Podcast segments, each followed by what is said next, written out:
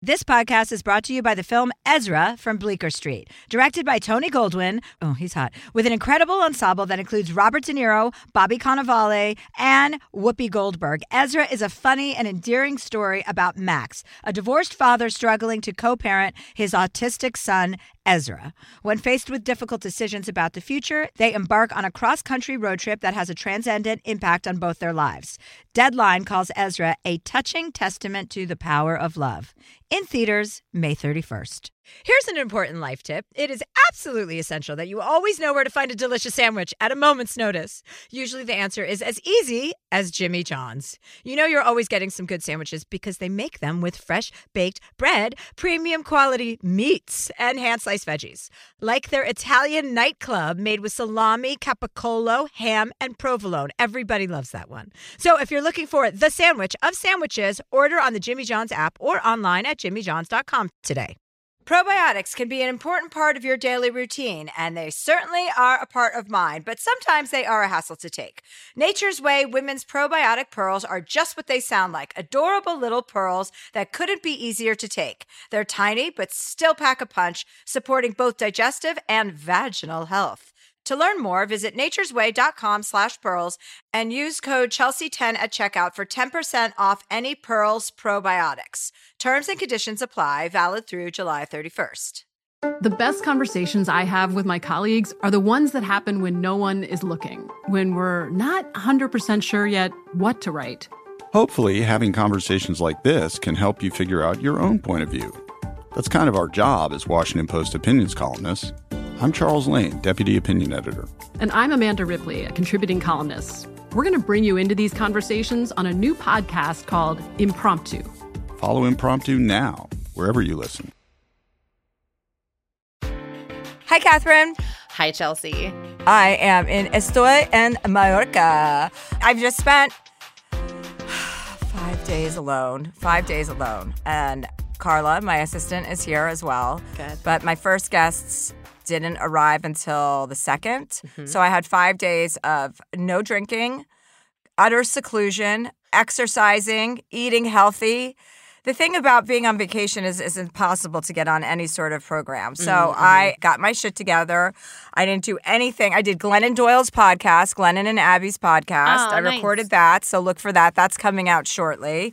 We were trying to figure out a time this summer, and I'm like, you know what? I'm alone for five days. I think that's the best time for me to do a podcast. Yeah. Since I'm all podcasted out, I am like, I have my own fucking podcast to deal with. but yeah, so I have a full house of comedians.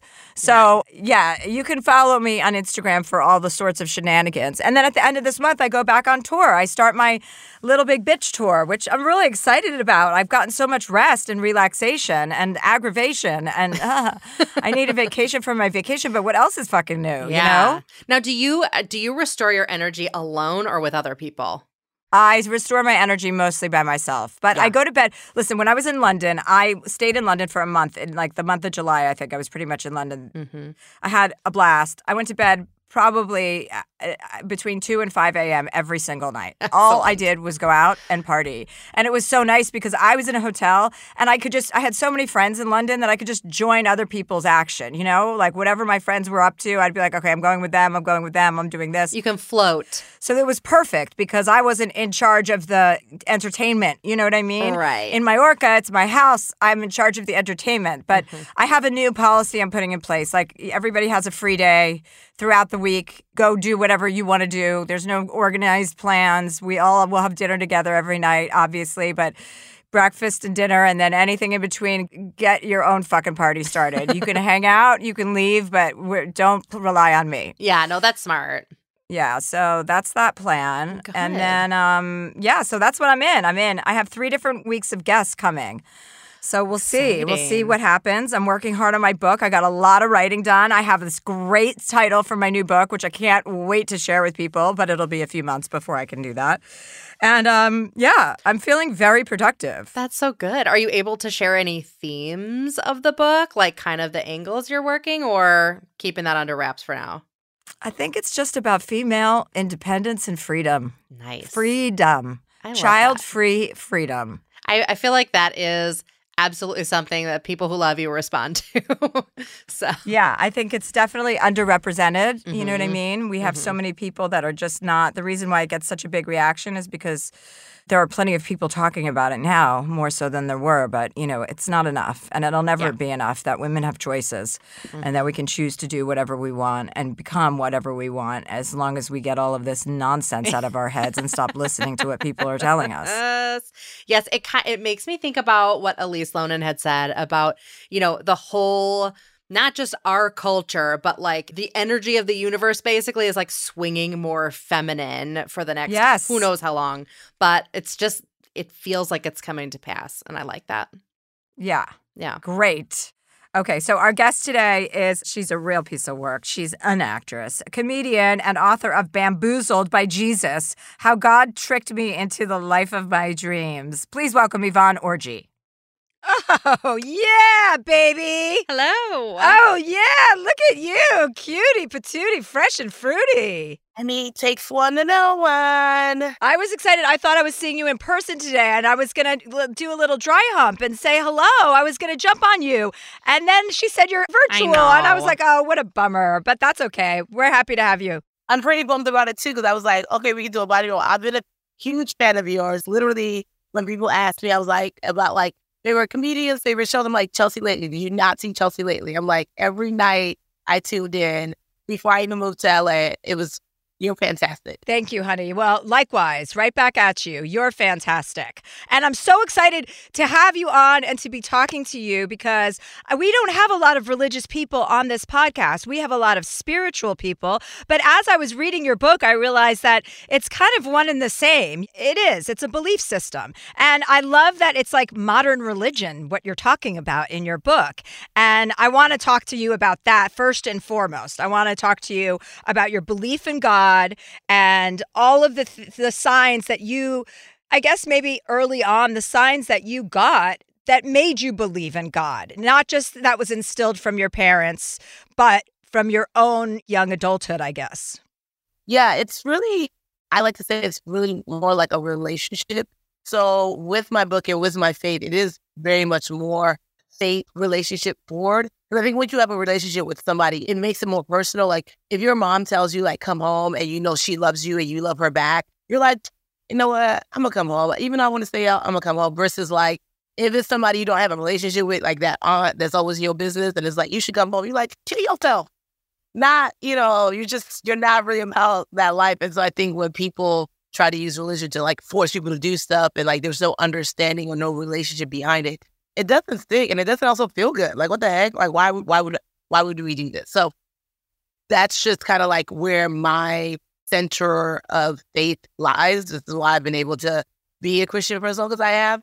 But yeah, no, I got saved when I was 17. Like, I, I was not planning on going to anybody's Bible study. I grew up Catholic, but From Nigeria. Well, your parents are Nigerian. You- Were you you were born in Nigeria, right?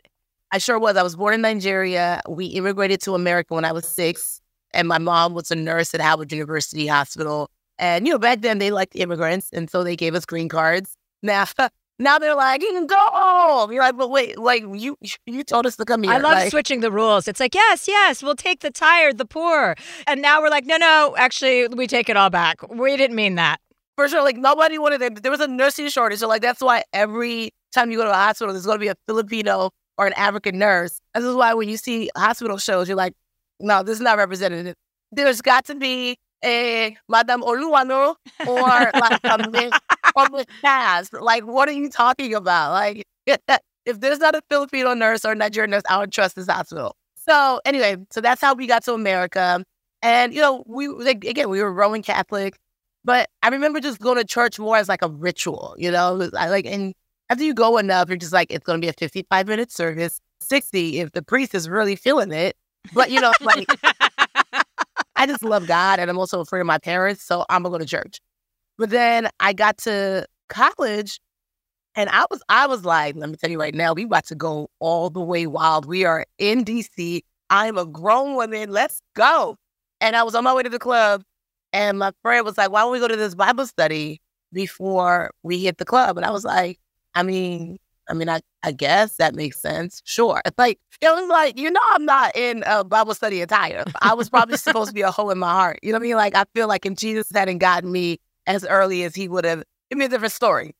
So anyway, we go to the Bible study and the woman preaching, she was just so in love with God in a way that like being a Catholic, I'd never seen someone one who like understood the Bible, knew scripture, whatever. And I was just so drawn to it.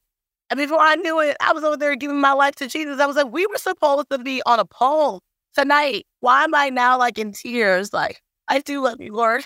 I surrender. So he got me. So it was in that moment, what? You decided to commit to your relationship with God? Yeah. Like I like that's how I literally got bamboozled by Jesus. Like I was prepared to lose my virginity at 18. I knew I was I knew I wanted to lose my virginity at 18 because not because of that necessarily religious purposes, but because I was like, if I get pregnant, I just want to be able to make decisions as an adult. Because if anybody calls my mama I'm gonna be dead. So I mean, can you imagine your parents working, probably sacrificing everything to come to America, and then their daughter has a teenage pregnancy? What a fuck you!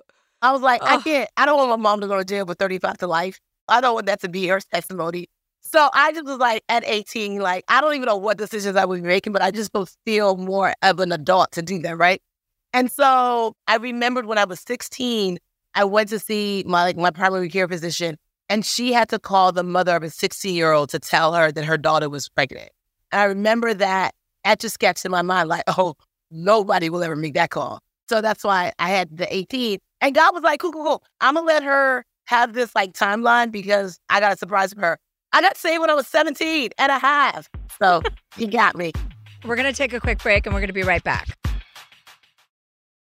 Here's an important life tip it is absolutely essential that you always know where to find a delicious sandwich at a moment's notice. Usually the answer is as easy as Jimmy John's. You know you're always getting some good sandwiches because they make them with fresh baked bread, premium quality meats, and hand sliced veggies.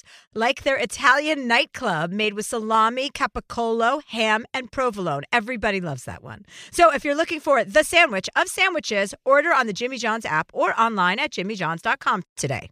This podcast is brought to you by the new film Ezra from Bleecker Street, directed by Tony Goldwyn and with an incredible ensemble cast that includes Robert De Niro, Bobby Cannavale, Whoopi Goldberg, Rose Byrne, Rainn Wilson, and Vera Farmiga. Along with newcomer William A. Fitzgerald, the film is an endearing and often funny story about Max, a divorced father and stand up comedian living with his father and struggling to co parent his autistic son, Ezra. When forced to confront difficult decisions about the future, Max and Ezra embark on a cross country road trip that has a transcendent impact on both their lives. Ezra is an endearing and often funny exploration of a family determined to find their way through life's complexities with humor, compassion, and heart. An official selection of Deadline calls the film a touching testament to the power of love. IndieWire says it's funny and moving, and according to Next Best Picture, Ezra approaches autism with heart and authenticity. Only in theaters nationwide May 31st. I bet you're smart. Yeah, and you like to hold your own in the group chat. We can help you drop even more knowledge. My name is Martine Powers. And I'm Elahe Izadi. We host a daily news podcast called Post Reports. Every weekday afternoon, Post Reports takes you inside an important and interesting story with the kind of reporting that you can only get from the Washington Post. You can listen to Post Reports wherever you get your podcasts. Go find it now and hit follow. Xfinity has free premium networks for everyone this month, no matter what kind of entertainment you love. Addicted to true crime? Catch killer cases and more spine-tingling shows on A&E Crime Central. Crave adventure? Explore Asian action movies on Hi-YAH. Searching for something extreme? Check out skating, snowboarding, and more on Fuel TV Plus, the global home of action sports. And find crowd-pleasing bops on iHeartRadio's Hit Nation playlist. There's new free shows and movies to love every week. Say free this week in your Xfinity voice remote. And we're back. Are you still a virgin? I am. Oh my God, I love this. This is the most original guest we've ever mm-hmm, had on. Mm-hmm. And you, what are you, 39? I am. Oh my God. That dam is going to break one day, baby. And Maybe I, let me tell you right now. I like people were like, oh, you know, Yvonne, you're, I was like, pray for him. Whoever he is, y'all need to pray for him. A lot of pent up energy up in here with me. Okay. Oh, oh my God. And you're going to hit your sexual peak when you start having sex. Mm-hmm. So, yeah, you're going to need a couple of men probably. I, Yvonne went from being a virgin to polyamory. Like that would be a very interesting turn of events. That's I don't think that's a testimony, but I will say, like, hurry up. If you know any good men, Chelsea, send them my way, please place. I, I, you know what? It's funny. I know this Nigerian man. He's married to my girlfriend, but I have so much experience with that their family and Nigerians, and I know how dedicated Nigerians are to education and becoming a doctor, which you cover in your book as well. And it's just couldn't be more true. Like it's very serious. You know, you yeah. have to be loyal, and you have to like. It's almost like being in, in a family can also feel like work for somebody who's like me, who gets to do whatever they want all the time. You're like, oh, oh, this is a serious situation situation. There's always like an outlier. I'm the outlier in my family. I was like, yeah, I feel like I'm meant for more than just what everyone else is doing. And so, yeah, yeah, no. And also, as a Nigerian, you're supposed to be married at 23. Also, an outlier. But no, I'm I'm actually really happy. I feel like I don't think I could have ever gotten married before this moment. Like honestly, maybe like 35. I thought I was ready, but actually, I think I feel the most ready to be in a committed relationship now, like that will actually last. Because everybody that got married at 23, they are probably not together anymore. Yeah. How do Nigerians feel about divorce? I mean, it's happening more and more now. So it's like maybe don't tell your daughters to get married and just find it, good man, and in mind, you know, before they know themselves. And how many siblings do you have? I have three older brothers. Okay. And are they in the States? They're all in the States, yeah? They vary. Like I have one brother who lives in Nigeria, goes back and forth. I have two brothers who are in the States. So yeah, we're we're all over the place. And you're the baby. The baby. Isn't that kind of the best place to be in a family? You know what? I feel like if they listen to me more, I would really appreciate this position. I, I like, think with more, the more success you have, the more they will listen. That's my experience with my family for sure. They respect me way more than they did when I really thought I had some smart ideas. so, talk a little bit. I, I like some of the stories about your faith and belief being reinforced, right? Signs of faith, taking risks and knowing that God shows up for you. So, can you talk a little bit about that? Yeah. When I was getting my master's in public health, there was a pageant called the Miss Nigerian American pageant. And my like my friends were like, why don't you join? And so I did. And I just thought, I was like, you know what? I can wear a dress. I feel like, you know, body conscious. I'm fine. And then two weeks before the pageant, they were like, well, what's your talent? I was like, oh, I don't, I'm a child of immigrants. I don't have one. Like, we're not raised to have hobbies and talents. And they were like, well, everyone who performs needs to have one. So it's two weeks. People have bought tickets. My mom and my like cousins are coming. And so I'm just like, well, what the hell? I can't, like, I can't mess up. Cause again, the Nigerian in me is like, we got to be excellent. And I prayed. I, by this time, you know, I'd had a relationship with God now for like five or six years. I was like, hey, God, really need a solid. It's me. you need a What's fucking up? talent fast. Stat. And God was like, do comedy. Like I've heard the voice of the Holy Spirit saying, do comedy. Like, and when, when you say you hear the voice of God, what do you hear? How does that present itself? You know, it's it it's one of those things where I don't say out of body, but it's almost kind of like a almost like a closing in, like, because I know it's not me. Like, that was not an idea that I could ever come up with on my own. And it just sounds very clear. Do comedy. It wasn't Louis, it wasn't James Earl Jones. It was just do comedy. And I was like, what? And I remember me like, that's that's not what I would ever do. So I was like, nah, I'm good. And then I was like, God, no, for real, like it's me, Yvonne. Like, like give me something I can actually work with. And he said, either you're going to learn to trust me or you're not. Oh. And then the oh. books went away. Like it was like, like it was just like, whoa, whoa, whoa, you guys just dropped. I was like, did they leave? What the hell? But it was just so clear. And I was so scared. That's also how I know that it's him. When he asked me to do something that completely takes me out of like the realm of logic, out of the realm of something that I feel like I can do, I know there's nothing but God because I wouldn't normally come up with that. That's stupid. Why would I? Why would I put myself? Because Nigerians, like Americans, are actually nice. Like just so you know, you have white friends. They, like when you started doing comedy, they were like, I mean, that was good. You know, they'll support, they'll clap, they'll support whether it's good or bad. When you bomb, they're like, you'll get them next time. And you're like, oh, thank you. When you are in front of Nigerians, they do not care about your feelings. Okay, if I were to bomb, they would be like, whose daughter is this? What nonsense? and these are the parents. Okay, these are not just. And so I definitely was like, hey, okay, I'm very nervous. I'm very scared. I also know that I don't want a regular life. Like I just once I got saved and I started like really understanding the Bible, I was like, oh, I think I'm destined for more. Because for me, I think when I, when you don't have friends and when you were bullied and you feel like, oh man, all I wanted to do was belong, and then you read the Bible and it's like a blueprint to like belonging. It's a blueprint to like finding and discovering yourself and your purpose. I just I think I clung to it in such a way that like I needed it. And so I was like, well, maybe God knows something about me that I don't know about myself. And it scares me so much, but I would I would hate, you know, even in the book there's a chapter called Fear is food poisoning, but regret is herpes. And for me, I'm like, I would hate to like regret my life because I just didn't do what God said because it scared me so much. And so I spent the next two weeks writing down what I thought was funny with the dual identity of being Nigerian American. And people laughed. And I almost, I was so scared of forgetting my lines because I, I didn't do it like a, like, you know, you, when you get familiar with comedy, you're able to improv, you're able to go with the jokes, do uh, crowd work. That was not my case. I was like, y'all, can y'all please stop laughing? Y'all gonna mess me up. And that was the first time that I was like, wow, I really, really trusted God to do something out of like the norm for me. And it worked out. But I was so scared. So I was like, hey, God, I want to do this again. But if I know I'm good, if it's not an audience of Nigerians with the same material. And so that I did DC's funniest college student competition. I ended up winning for GW. And part of winning means you perform at the DC Improv.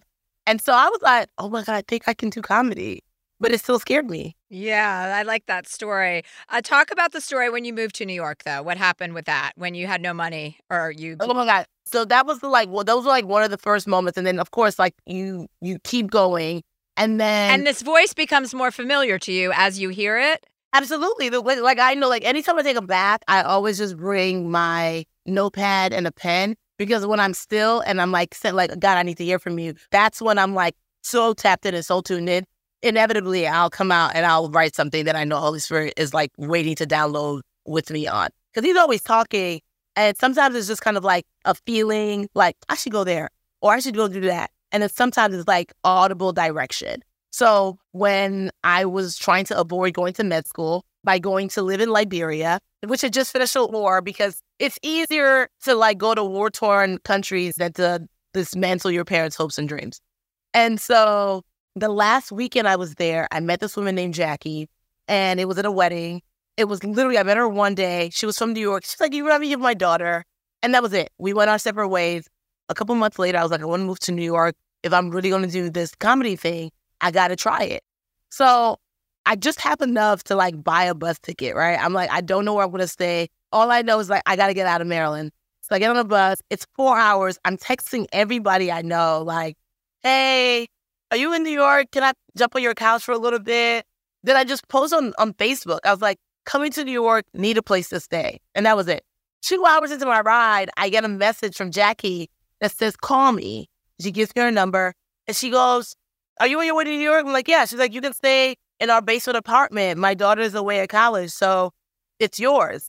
I lived with this woman that I had met once before I left war torn Liberia for six months rent free.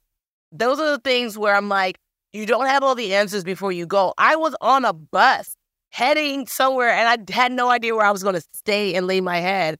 And as I went without all the information, without every T crossed and every I dotted, my answer came. So that's where like my faith really like that's why like I don't accept those.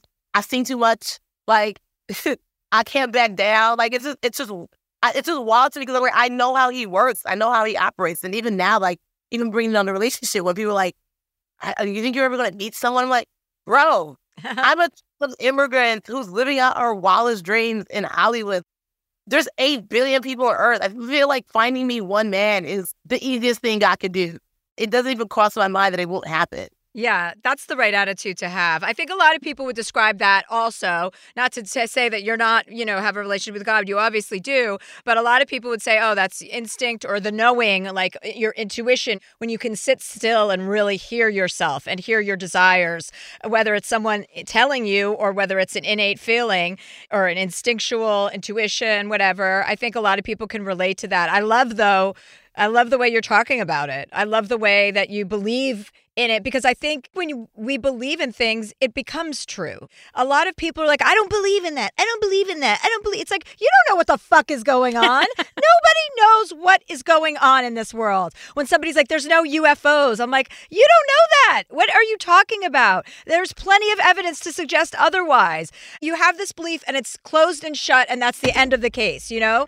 Like your opinion is valid because it's yours? I feel like the one thing that is certain in life is you live at the level to which you believe, right? Mhm. If you believe, you know what, there are good people in this world, and I just I choose to be optimistic. And yes, even in the face of like bad things happening and bad people coming to you, you're still like, yeah, no, I I I really hope that they find joy in their life, but I'm going to still choose to believe that there are better people out there, good people. So you just live at the level to which you believe. And some people from a young age have been like stunted to like be like the world is trash, everything's trash, and they're like, all right, or well, to then- have to have limited belief systems, you know, that For are sure. that aren't always growing, always expanding. Like the idea, the key to I think true awareness and enlightenment is to have your opinion changed constantly, to start believing in I'm not talking about QAnon. I'm talking about like learning as you grow, like, oh, I actually I'm open to this or and I accept this. And yes, that might be a possibility. Just because it hasn't happened to you doesn't mean it can.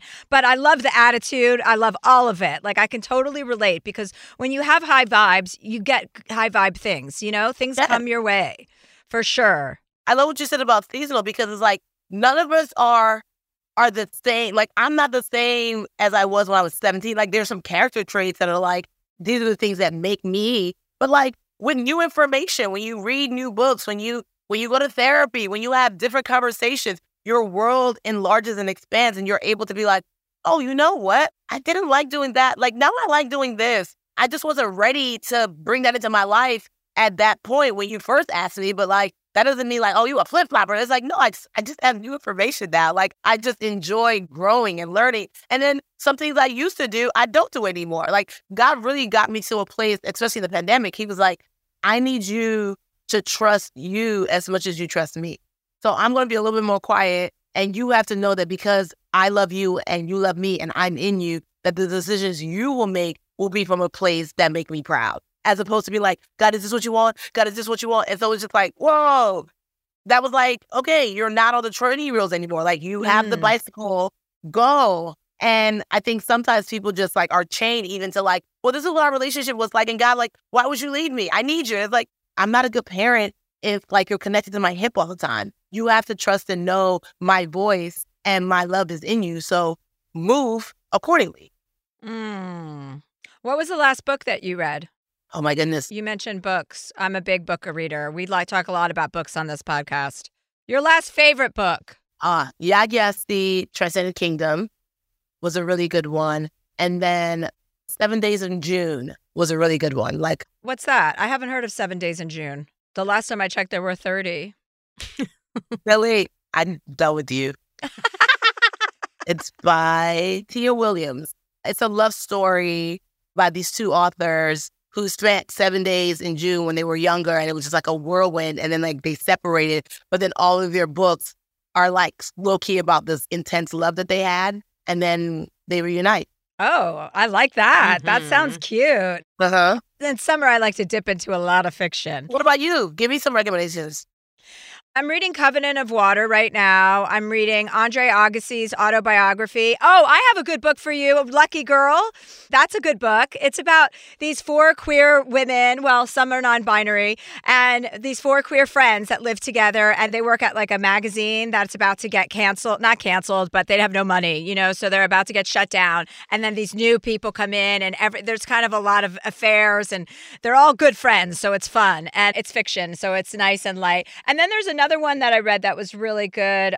Wait, that's Lucky You. Lucky You is a great book. It's Okay. yeah, it's about a girl that grows up in Kenya, moves to America, and she has a really overbearing mother. And then she's kind of confronting the racism in America compared to where she grew up in Kenya, where she doesn't feel that kind of, she doesn't feel American racism. She's like, when you grow up in Kenya, you're surrounded by all black people. So shut up and stop complaining is kind of the vibe she comes in with. And then the transformation after spending so many years in America America and how different it is here when it's not all black people, you know, and what you're up against. So that was a really good book. I, le- I learned a lot from that. It's fiction, but it's beautiful. I can relate. I can't wait to get into that. Okay, we're going to take a quick break and we're going to be right back. Here's an important life tip. It is absolutely essential that you always know where to find a delicious sandwich at a moment's notice. Usually the answer is as easy as Jimmy John's. You know you're always getting some good sandwiches because they make them with fresh baked bread, premium quality meats, and hand sliced veggies. Like their Italian nightclub made with salami, capicola, ham, and provolone. Everybody loves that one. So if you're looking for the sandwich of sandwiches, order on the Jimmy John's app or online at jimmyjohns.com today. This podcast is brought to you by the new film Ezra from Bleecker Street, directed by Tony Goldwyn and with an incredible ensemble cast that includes Robert De Niro, Bobby Cannavale, Whoopi Goldberg, Rose Byrne, Rainn Wilson, and Vera Farmiga.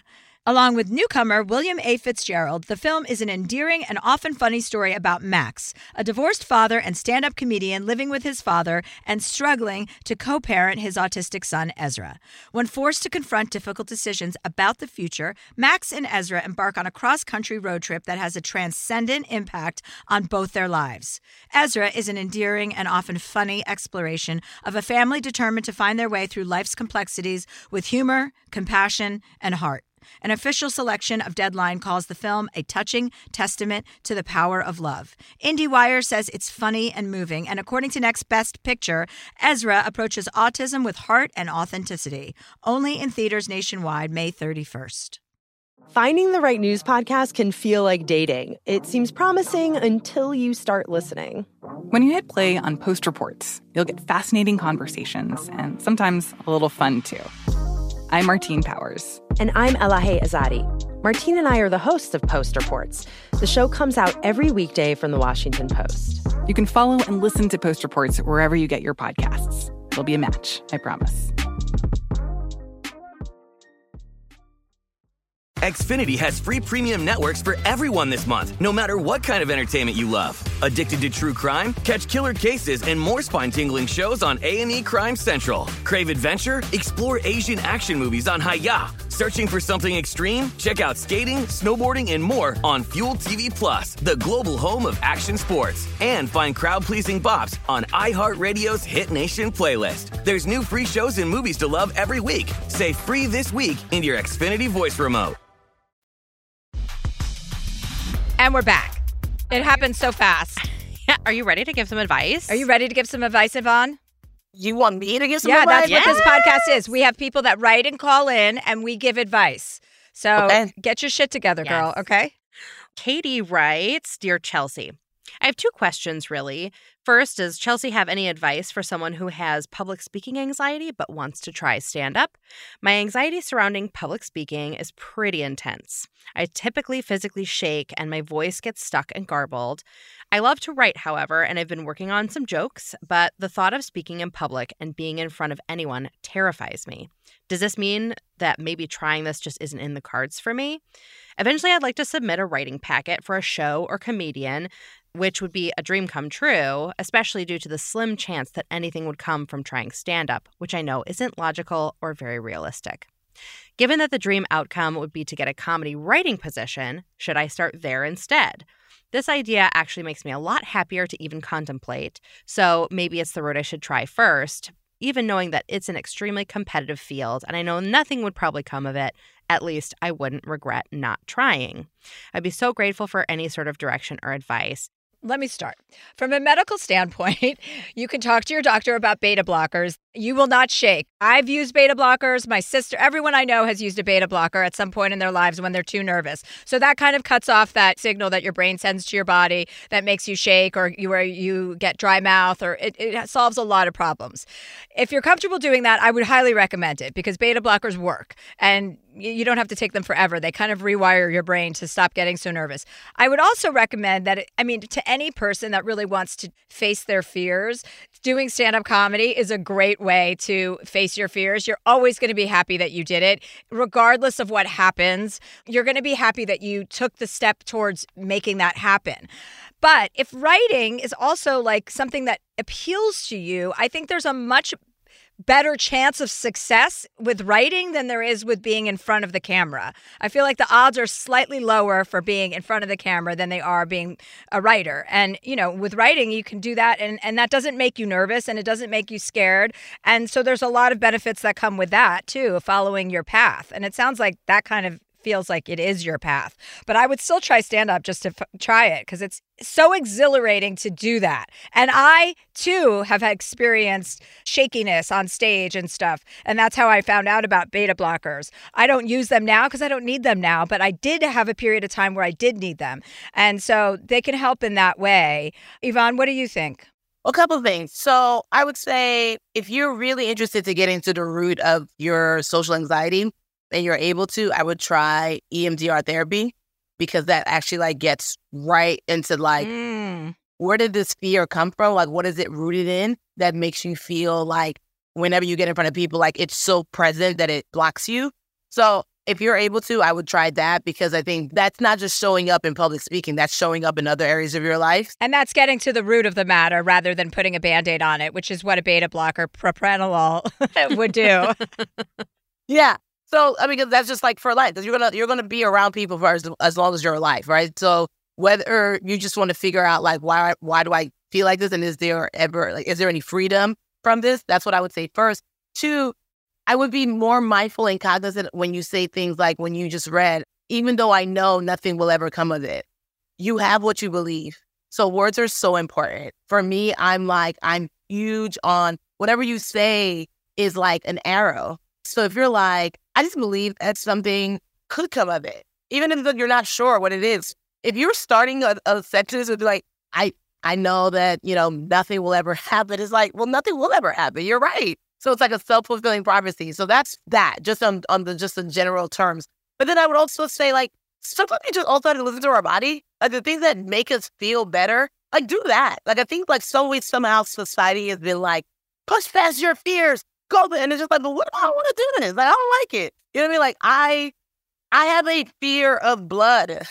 And I was still like majoring in freaking biology, thinking I was gonna be a doctor. Like, I don't like blood. Like, so there's no version. Like, I, I was gonna be an OBGYN. The hell was I thinking?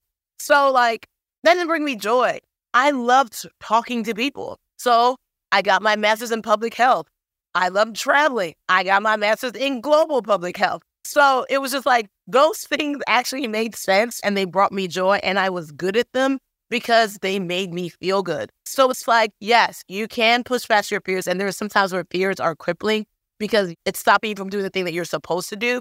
But then sometimes I think people like just do the hard thing because it's hard and someone told them that they have to do the hard. It's like, baby girl, from what I'm hearing, I feel like you're going to be a really good comedy writer.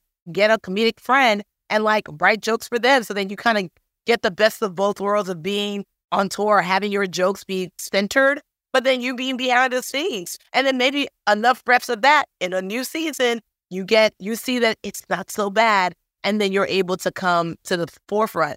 It's fine. Like everything doesn't have to happen all at once. There can be stages to your life and to your dreams. Yeah, and I think too, you know, stand up doesn't necessarily have to be like, oh, that's her end goal. Like she wants to be a writer. But Yeah. if she were to take a class or do a couple open mic nights, get her jokes out there, she would be able to see like what's working, what doesn't, like what does it actually sound like, you know, when it's up on stage, and it'll help her refine her jokes a little bit as well. But I also love what, like, I think it was like Tina Fey and Amy Poehler. I love how they were very much like, yeah, we couldn't be stand ups, but we can be sketch artists. So, like, they're still very front and center. You know them as comedic women, but they're not stand ups. Right. And they are very vocal about, like, no, no, that's a different beast. And I love that because I think it shows that there's different ways to be comedic and to be front and center without necessarily be like, so the other day I was walking down the street, you know, like it's just like there- there's a different there's different entry points for everybody. If you're really itching for that experience, go and do it. You know, try it a couple times if you Mhm. really want to overcome that. But you, again, you don't have to. But if it's going to make you feel good, it's going to make you feel a little bit brave, and it will only lend itself to your writing as well because Yeah. you're going to have a big appreciation for it after you try to do it. You Yeah. know, Yeah. One of my girlfriends just tried stand up for the first time and she was like newly out as queer. She was like really scared to sort of like get up in front of a random room.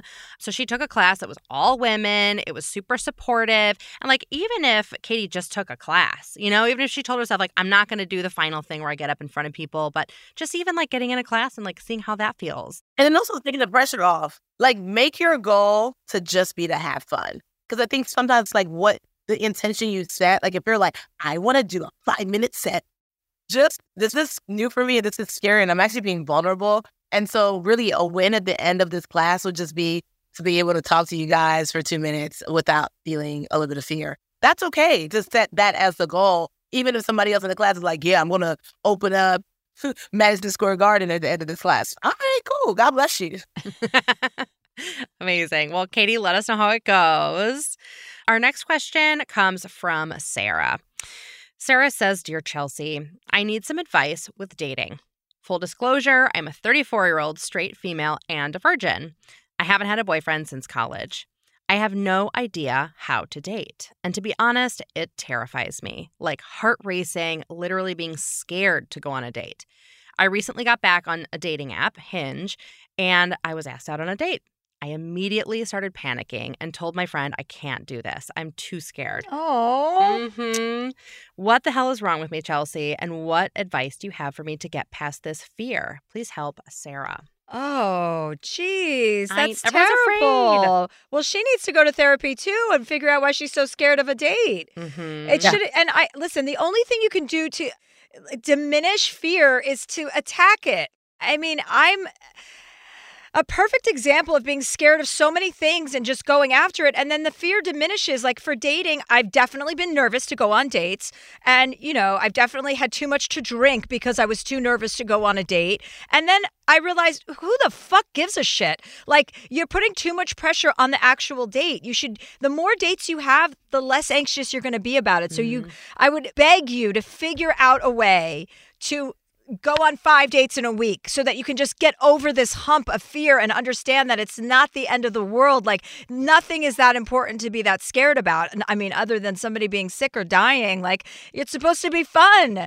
And I don't know why you would, you know, be so, so scared unless there was a real deep issue that you would have to work out again with a therapist. But in lieu of that, I would say to practice it as often as you can, even if you want to just say, "Hey, we're going out as friends on the first date. I just want you to know that, I, you know, if you want to take the pressure off of the situation, I just want to meet somebody and get to know somebody first. I don't want any expectations to take some of the pressure out of it, so it doesn't feel so intimidating." Yvonne, what do you think? I agree a thousand percent. Like there, there should definitely be some therapy to get to the root of what's happening. Two, I'm curious to know what happened in college in terms of why she hasn't been on a date since college. Because like from 18 to 35, it's a long time to not have gone out with somebody, even if it's just friends. So just like let's go grab and bite, let's go get some pizza, let's go bowling, let's something. And then I think what happens with a lot of women who are waiting and especially a lot of women who are virgins, because you know you have the folks who are like celibate or you know whatever, born again virgins. They feel like it's the scarlet letter. They feel like you know, what if he wants to have sex with me? Like, what do I say? And then what if he doesn't like me? Once I tell him I'm a virgin, and it's just like, what the hell? It's so much pressure, and it's also like I remember I learned this a long time ago. Like, it's actually very rude to the man to believe that all he wants from you is sex. When he could just be like, I just want to have a good time. I just want to get to know your name and also see if like we vibe before we even get to sex, right? I've had long term relationships and sex was not on the table and we have had a fantastic time. And so I think too, it's it's this is more al- almost a reflection of like, does she think that she is worthy? Does she think that she's a good time? Because I know like there were seasons where I didn't think I was beautiful. I wanted to be in a relationship, but because I didn't like really fully see myself as that chick, that girl, it was almost kind of like eh, you know, I mean, I, I, I used to say the stupidest things. I'm like, I like guys who like me back, as if I have no choice in this. You know, just, like, well, what if I don't like them? Like, who the hell? Who said that I didn't have a choice? And so it's like, what? Once I got my bad girl ish up, it was like, oh baby, I'm a king builder. I know we're not having sex, but like you can have sex with everybody else, but what you can't have is what I bring to the table, and maybe it's a lot. So you can still decide to not rock with me, and that's fine because I'm not for everybody in that way. but I know that the people that I have been for, been fire. And so it's just now finding that fit. So for her, I would just say one, get to the root of what it, what this is. Two, ask yourself for real: Do you love you? Do you feel like you're beautiful? Do you feel like you're a worthy date? Like a guy is going to enjoy the heck out of getting to know you. Have you got to know you? And write those things down that you are Mm. worthy, that you're a queen, that you're a boss, that you're confident enough to go on dates and and actually decide if you like that person because it's not about what they think about you. Just like Yeah. Yvonne said, we get hung up on that. We want people to like us when we're too stupid, and then we Yeah. realize, wait, I don't even like you. So Yeah. you got to say to yourself, you got to write down some some positive affirmations for yourself because I think you're in your head. I mean, I know you're in your head if you're feeling this nervous about it. It's normal to be nervous about things like this. That's Yeah. totally okay, but it shouldn't hinder you from actually following through on the actual date and set Right. yourself up for success. Go to a place where you're going to be the most comfortable that you can possibly be. And I'm, I'm not joking when I say do it as many times in a row as you can do it to get the nerves out of your system and extinguish that that insecurity that you're feeling. And clearly it's a bigger issue, but like all these steps that you take to sort of self-heal they all start to build up together and then things become much easier because you're being proactive about your own well-being when you actually are like no i'm going to do this because it's going to be good for me rather than fall into your nervous side and say no no forget it i'm not going to do it i'm going to stay home And also find your sexy too. And like that means so many different things for so many different people, right? But like finding that sexy, like whatever it is for you, I don't know, I don't know how tall you are, how short you are, how big, how slim. Like that has nothing to do with the sexiness of the confidence. Because if you if you know like, yo, when I walk in a room, I'm I'm the baddest chick in here. Like, and that's not just something you say, like that's something like you're gonna eventually have to believe. Because especially, I mean, Chelsea, you know, being in Hollywood, you walk in a room and like, that's a lot of dollars up in here. My God. But then you're just like, that's cool. I, I'm also in here. So that I'm also beautiful. I'm also that chick. And also trust and know that like there are going to be some guys who are not going to rock with you because you're a virgin. And that's fine. They're lost. You're not for everybody. I would always say, like, I'm not looking for a thousand guys to like. That's also a lot of pressure. I need one good dude. Like, that's it. And I used to friend zone myself a lot because I did have that thing of like, I would just crack jokes and I'd be the funny girl. And it's like, damn, how come I haven't been on a date in two years? Because everyone's your friend. And so it's like, when I talk about finding you're sexy, it's that thing of being able to like look at some dude and, and just be like, okay. I just do the stupidest thing, Chelsea. Like, when guys would ask for my number, I'd be like, you have my email address. Ah, so that is so stupid. I love that. It's like, what does that mean?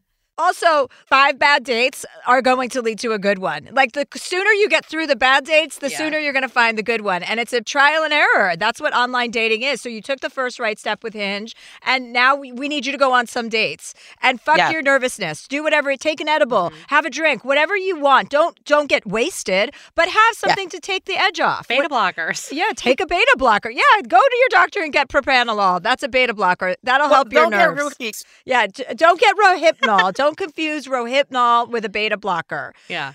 And I think a couple of just practical things that she can do on Hinge is set the expectation right up front, like looking for friends and maybe more. So, like, you're not committing, anybody who hits you up, you're not committing to anything more than like, we're just seeing what this turns into. I went on a date the other Yeah. night and I was like, I'm a 48 year old woman.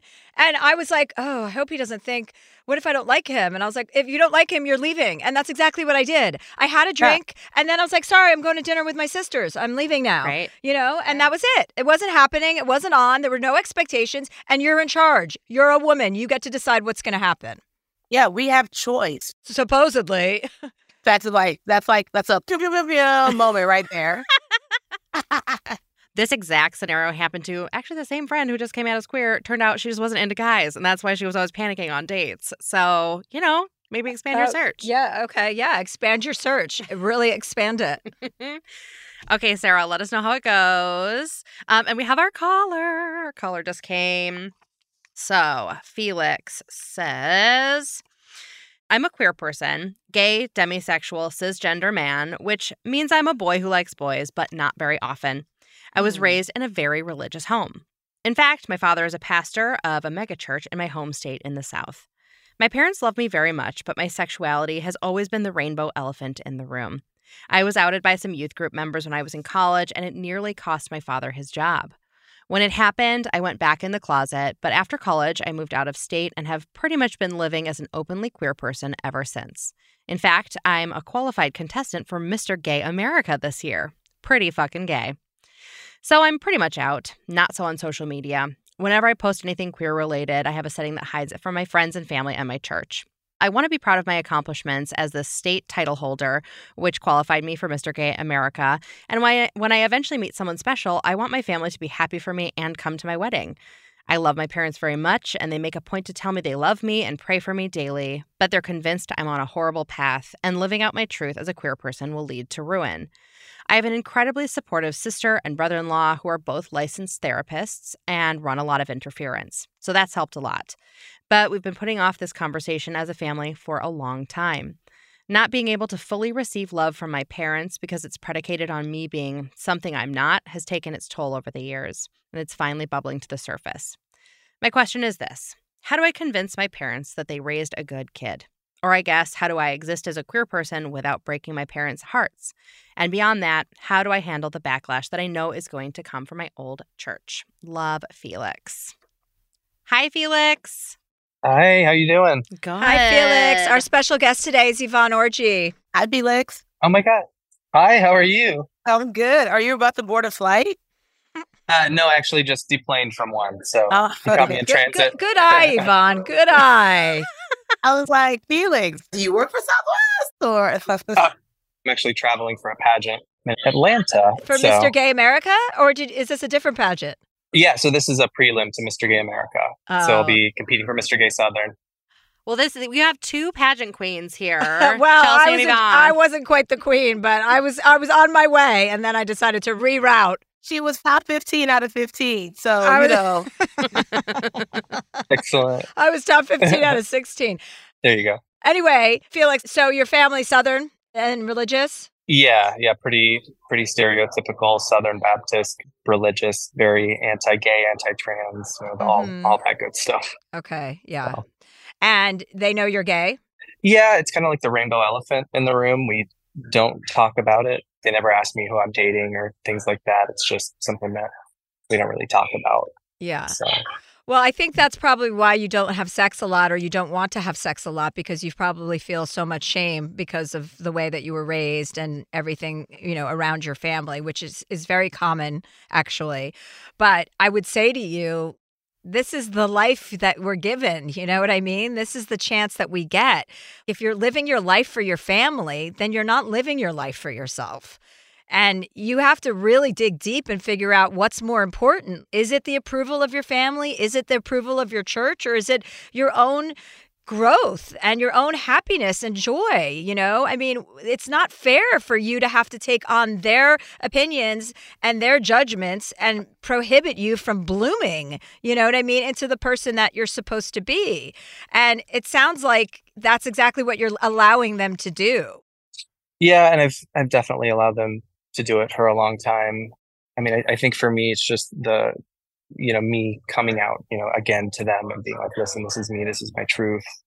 They would just take it, you know, so personally and would just cause a big rift in the family. And I don't know if I'm strong enough to handle that. But yet. you are strong enough. You are. We're all strong enough. It's a we all have a reservoir of strength that we don't even know about until we have to get in touch with it. So you are strong enough. It's a matter of choice if you're ready to do it. And I would are you in therapy? I am. Yeah. I'm also a person living with schizophrenia, so that's a whole nother topic. But uh, therapy is more geared towards like coping strategies and, and things like that. You have schizophrenia? I do. Uh-huh. Called schizoaffective disorder, okay. which is schizophrenia plus a mood disorder, which is really fun. Oh, okay. And you're medicated for that? yes, yeah, medication definitely helps. I'm able to lead, you know, a pretty pretty normal life, thankfully. Yeah. Yvonne, what are your thoughts on this subject matter? when we were hearing your story, there was something you said. You said, How do I get my parents to, or how do I? The, the, reality is like, you can't make anyone do anything. You can desire things to people, but like, there's no version that you can make anyone see you as you want to be seen, love you like you want to be, like, like, like, so I think there is a, there's going to have to be a, a separation of desire and expectation in order for you to like fully get happy and joy. And this is not at all comparing my situation to your situation, two very different things. But I remember when I was when I just told my parents I would do comedy, mind you, I had been the good Nigerian girl. I had gotten the masters. I was in church doing all the things. The day I told them I was going to move to New York, our relationship was strained for eight years. I would call and like, Happy Mother's Day. Hi, Connie, we happy. Get bad bad today. I'm like, well, what the hell? You sick? You dying? What's going on? Right. And so it can't be my well right now for joy or understanding because they don't understand. So I had to find my tribe. I had to find the people that I knew cared for me, loved me, championed me, celebrated me, all those things because like you need all of that when you're doing something that's that's different than what they consider to be norm, right? And so what I also had to learn after that, because in my mind I was like, once I do this, then they will love me again. Then they will receive me again. Then they will accept me. And then everything will be great. And then I did the thing. And it was like, but your brother had a baby. I'm like, what the hell? So it's just like all these things that I was still combating. And I had to get in my mind, I just love them for where they are, for as much as they can understand about me and what they can love about me. Everything else, I would be doing myself a disservice by trying to force my desire for how I want to be seen and loved on them. Sometimes it was sad because you're just like, damn, how come they still can't see all the things that I've been through? I wrote the book, you know. It was it wasn't like, wow, you really struggled. I'm so glad you made it. It was like, so why are you talking about us? And I was like, what? That's what you got from this? That's a thousand percent my family. Like if I, you know, told them what I was struggling with, or you know, if, if they found out I was doing this, they would, you know, be like, "Well, why are you talking about our family? You know, like why, why bring it up? You know, we're very much like a suffer in silence right. type of family, which I need to break away from. And like, you know, my sister is a is a counselor, and so is her husband. So like we're a very therapy adjacent family, but it's just we seem to not want to take our own advice and uh, and is there anyone in your family that is on your side, so to speak, like with regard to you being gay and out? Is your sister, is that someone that you have as an ally in your family? Yeah, she's really the only one that I can talk to about anything related to, you know, being gay or anything like that. And what about your friend community? Do you have some friends that are close to you? Yeah, I've got a fairly strong support network. I mean, it's rank over the past few years, like dealing with some of my mental health stuff. Um, but I do have a, a core few people that I can rely on. Okay, well, I think you should really lean into that. You know what I mean? I don't think you should hide who you are. I really don't. It's so important for each of us to really embrace everything about ourselves. You know what I mean? And and really live out loud. And I know I don't mean that in like you have to wave it in their faces, but you can't diminish who you are out of fear for their reaction. They need to get on board with the fact that they love you and it's not a choice. This is your life. This is how you were born. This is who you are. And the more that you can lean into that, I know it could be years, but eventually, most families come around. Yvonne's relationship with her family eight years later, after that strain, isn't you know isn't as strained. They did come around to the fact that she wasn't following through with what they wanted her to follow through with. And I know it seems like a huge mountain to climb. And I'm sure it is going to be. But the strength that you are going to gather from that climbing that mountain and the self esteem that you're going to give yourself and the way that it will affect and impact the rest of your life and the way that it'll impact the rest of your lovers and friends and relationships, whether they're romantic or not romantic, is paramount to how your family feels about what you're doing. You can tell them you love them, but you can't be living in a dishonest way. And I think there's a misconception about boundaries being something that we give to other people. But really, we can only set boundaries with ourselves. And I think it would be good for you to remind yourself, like on a daily basis, like I'm only responsible for myself. And when you really believe that, you understand this backlash from your church that you're foreseeing, anything that anybody else does and says, you are not responsible for that. You're only responsible for what you're doing. And when you can live your truth, that's the best way that you can represent yourself. Anything else that happens is not up to you. It's not your fault. You didn't cause it by coming out, even though they already know, you know, you were outed before. This might be the time to take your power back and tell your truth yourself.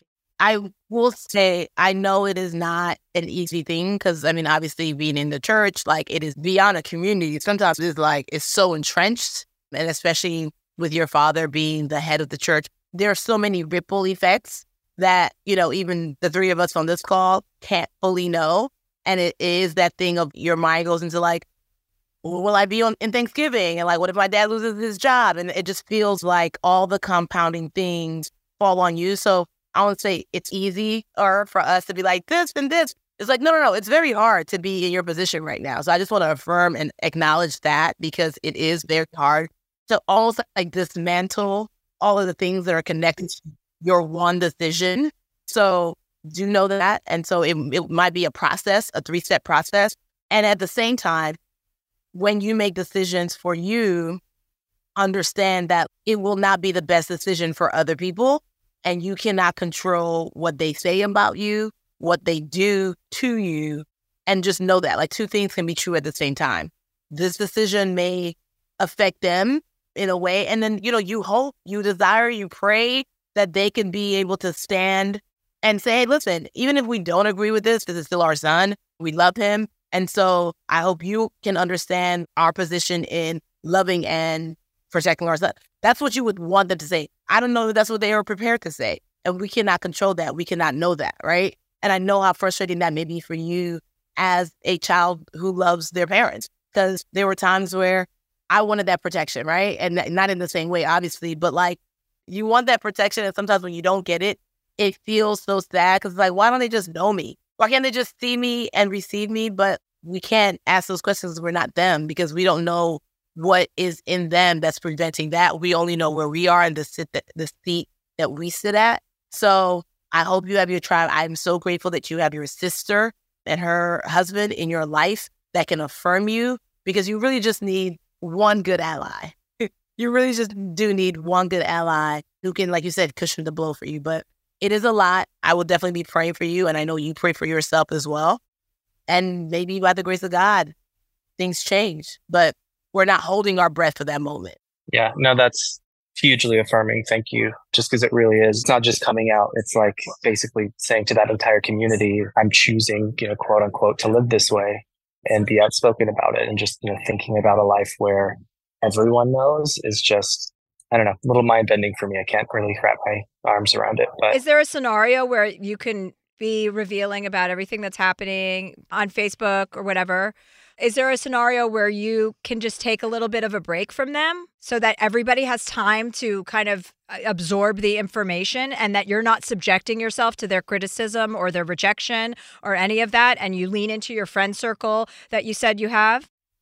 Yeah, I mean, I, I guess I could do that, like make a big long post and then go dark for a little bit and just focus on being around my people you don't have to go dark, but I'm saying if their response is going to be, if it's going to hurt you and it's going to be hurtful, then you have every reason in the world to say, listen, this is my life. I have to live it. I want my family's support. But if you guys don't want to support me, then I mean, I have to take a break from you, you know, to kind of reinstill some confidence. You want to be loud yeah. and proud about it.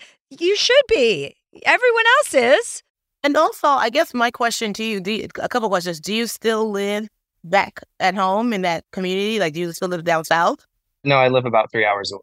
So it's close enough, but just far enough yeah, away. Exactly. Is there a version where you can get on the other side of America or another country? Like, is there anything really keeping you so close to the community? Is there anything really keeping you in this country? Because there's versions where you can time and space and distance are, are a blessing. Those are also boundaries as well. But and also no one saying that you have to post anything about it. I feel like there's a version where you can just keep moving away. And like, again, that's still to be hard, but it's a decision to protect your mind space and your heart space. I was like, New York wasn't far enough. I had to move to LA because I know ain't nobody get, get on the flight. but that was far enough. The space and the distance. And then also choosing to not engage in certain conversations. Just like, hey, I hear where you are. I understand your point of view. I also have shared my point of view. It doesn't feel like it's being understood, and I understand why. But also, I, I choose not to engage in this conversation because there's no there's no answer. We're at an impasse, and so let's just not have the conversation. Yeah, and I think there's definitely times where I've considered moving, but you know, I do have two little nephews and a baby niece within driving distance. So yeah, maybe when they get a little older, think about maybe putting some distance. I will say, as much as I know you love your niece and your nephew, that is still you putting other people in front of Yeah, that's true. You know, I, listen, I'm not a therapist. I, I can't tell you nothing about that. Like You're not? But, Shut up. but it is, the, you know, that's still like, hey, I love my niece and nephews. Like, we we love that you love them, and at the same time, they can still know that you love them. My niece and nephew live a hundred gazillion thousand miles away. Every time I see them, I FaceTime them. I, you know, whatever. But I, I'm not gonna put myself in proximity to a bad family situation. But it's like they still know that I love them. But at the same time, I'm able to live what brings me joy. So consider that. Consider that impact that you're having also. Watching, you know, your nieces and nephew or nephews and niece are watching you. They're going to grow up watching you. And do you want them to grow up watching you live your fu- life fully or do you want them to see you being a fraction of yourself because of your family's judgment? Yeah, and I thought about that a lot too. And Felix, as you well know, planes exist, so like you can visit. Yeah, Yeah. I think it would be empowering for you to get some space and time away from your family so that you can actually find out what your own thoughts are and what your own feelings are and kind of diminish the shame and, and work with a therapist definitely because this is so common among gay men, you know, whose families reject them and don't understand. But please keep in touch with us and let us know what transpires and give us updates because you, you should be empowered. And I hope you do feel empowered after us talking with you. Away also doesn't mean forever. As long as you get to whatever point you feel and you can say, I'm okay with it, that's a very different thing than being like, I'm not okay with it and I wish it was. So it's like you can still decide that what works best for you is to be in this version of yourself as long as you're okay with it. And you're not okay with it because you're calling in. Right. No, this this has been great. I really appreciate you know all the affirmation. And Okay, well, we love takeaways. you and we support you and we are your allies. So, you know, if you ever need us again, call us back. We will do. Thank you so much. So much. okay. Good luck on the pageant. Yeah. Have fun. Oh yeah, we'll do.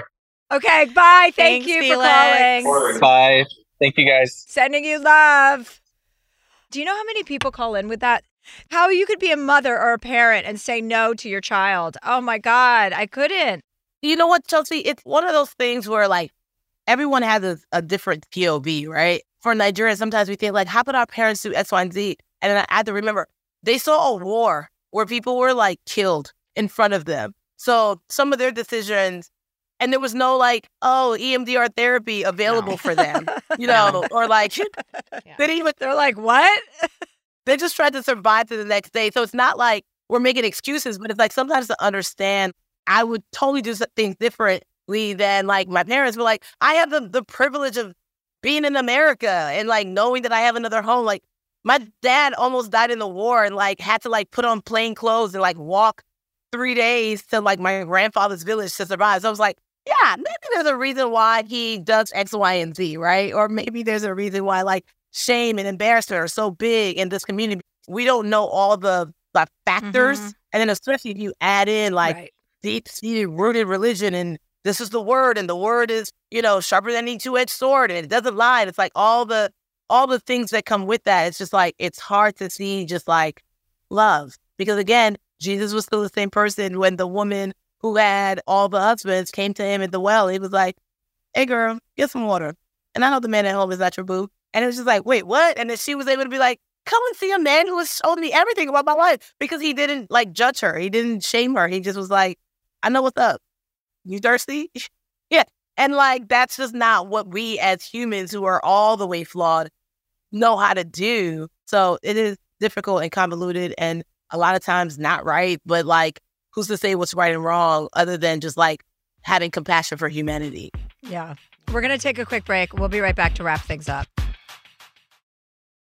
Here's an important life tip. It is absolutely essential that you always know where to find a delicious sandwich at a moment's notice. Usually the answer is as easy as Jimmy John's. You know you're always getting some good sandwiches because they make them with fresh baked bread, premium quality meats, and hand sliced veggies.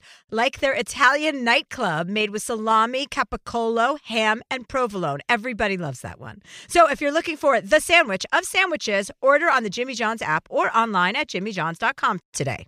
This podcast is brought to you by the new film Ezra from Bleecker Street, directed by Tony Goldwyn and with an incredible ensemble cast that includes Robert De Niro, Bobby Cannavale, Whoopi Goldberg, Rose Byrne, Rainn Wilson, and Vera Farmiga.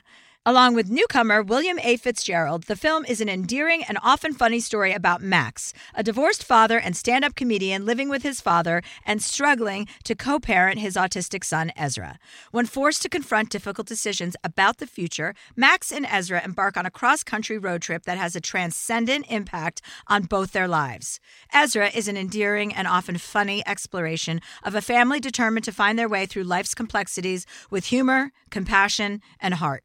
An official selection of Deadline calls the film a touching testament to the power of love. IndieWire says it's funny and moving, and according to Next Best Picture, Ezra approaches autism with heart and authenticity. Only in theaters nationwide May 31st.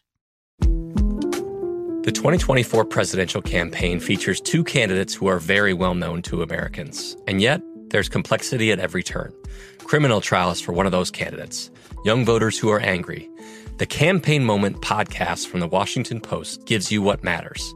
I'm Aaron Blake, and I'm covering my 10th election cycle. My colleagues and I have insights that you won't find anywhere else. So follow the Campaign Moment right now, wherever you're listening. Xfinity has free premium networks for everyone this month, no matter what kind of entertainment you love. Addicted to true crime? Catch killer cases and more spine-tingling shows on A&E Crime Central. Crave adventure? Explore Asian action movies on Hi-YAH. Searching for something extreme? Check out skating, snowboarding, and more on Fuel TV Plus, the global home of action sports. And find crowd-pleasing bops on iHeartRadio's Hit Nation playlist. There's new free shows and movies to love every week. Say free this week in your Xfinity voice remote. And we're back. Yvonne Orji, what an ironic last name for you. It really is. I have questions for Jesus. When I meet him, I'm like, I could be living up my wildest last name dreams. Here I am waiting until I get married. I love you. You're so vibrant and filled with good uh, good stuff. I'm going to DM you. I'll DM you my phone number so we can hang out and have a night together. Perfect. And thank you for being on the podcast. Thank you for having me. Thank bye you. bye. Okay, guys, we have added more shows to my Little Big Bitch tour. I added another second show in Toronto. So I have two shows in Toronto now De- December 7th, December 8th, December 9th. I'm in Ottawa, and two new shows at December 15th. On a Friday, we're doing a 7:30 and 10 p.m. show with Kevin Hart and friends. That's in Thackerville, Oklahoma. And all my other shows, you can buy tickets for at chelseahandler.com. I'm starting my tour back up on September 29th in New York City at the Beacon, which is sold out. But the next night, there are tickets available September 30th at the Beacon. So for all fall dates, you can go to chelseahandler.com for tickets and you'll see me. Mm. If you'd like advice from Chelsea, shoot us an email at dearchelseapodcast at gmail.com and be sure to include your phone number. Dear Chelsea is edited and engineered by Brad Dickert, executive producer Catherine Law. And be sure to check out our merch at chelseahandler.com. Here's an important life tip. It is absolutely essential that you always know where to find a delicious sandwich at a moment's notice. Usually the answer is as easy as Jimmy John's. You know you're always getting some good sandwiches because they make them with fresh baked bread, premium quality meats, and hand sliced veggies. Like their Italian nightclub made with salami, capicola, ham, and provolone. Everybody loves that one. So if you're looking for the sandwich of sandwiches, order on the Jimmy John's app or online at jimmyjohns.com today. This show is sponsored by BetterHelp. It's a simple truth. No matter who you are, mental health challenges can affect you, and how you manage them can make all the difference. That's why everyone should have access to mental health support that meets them where they are and helps them get through.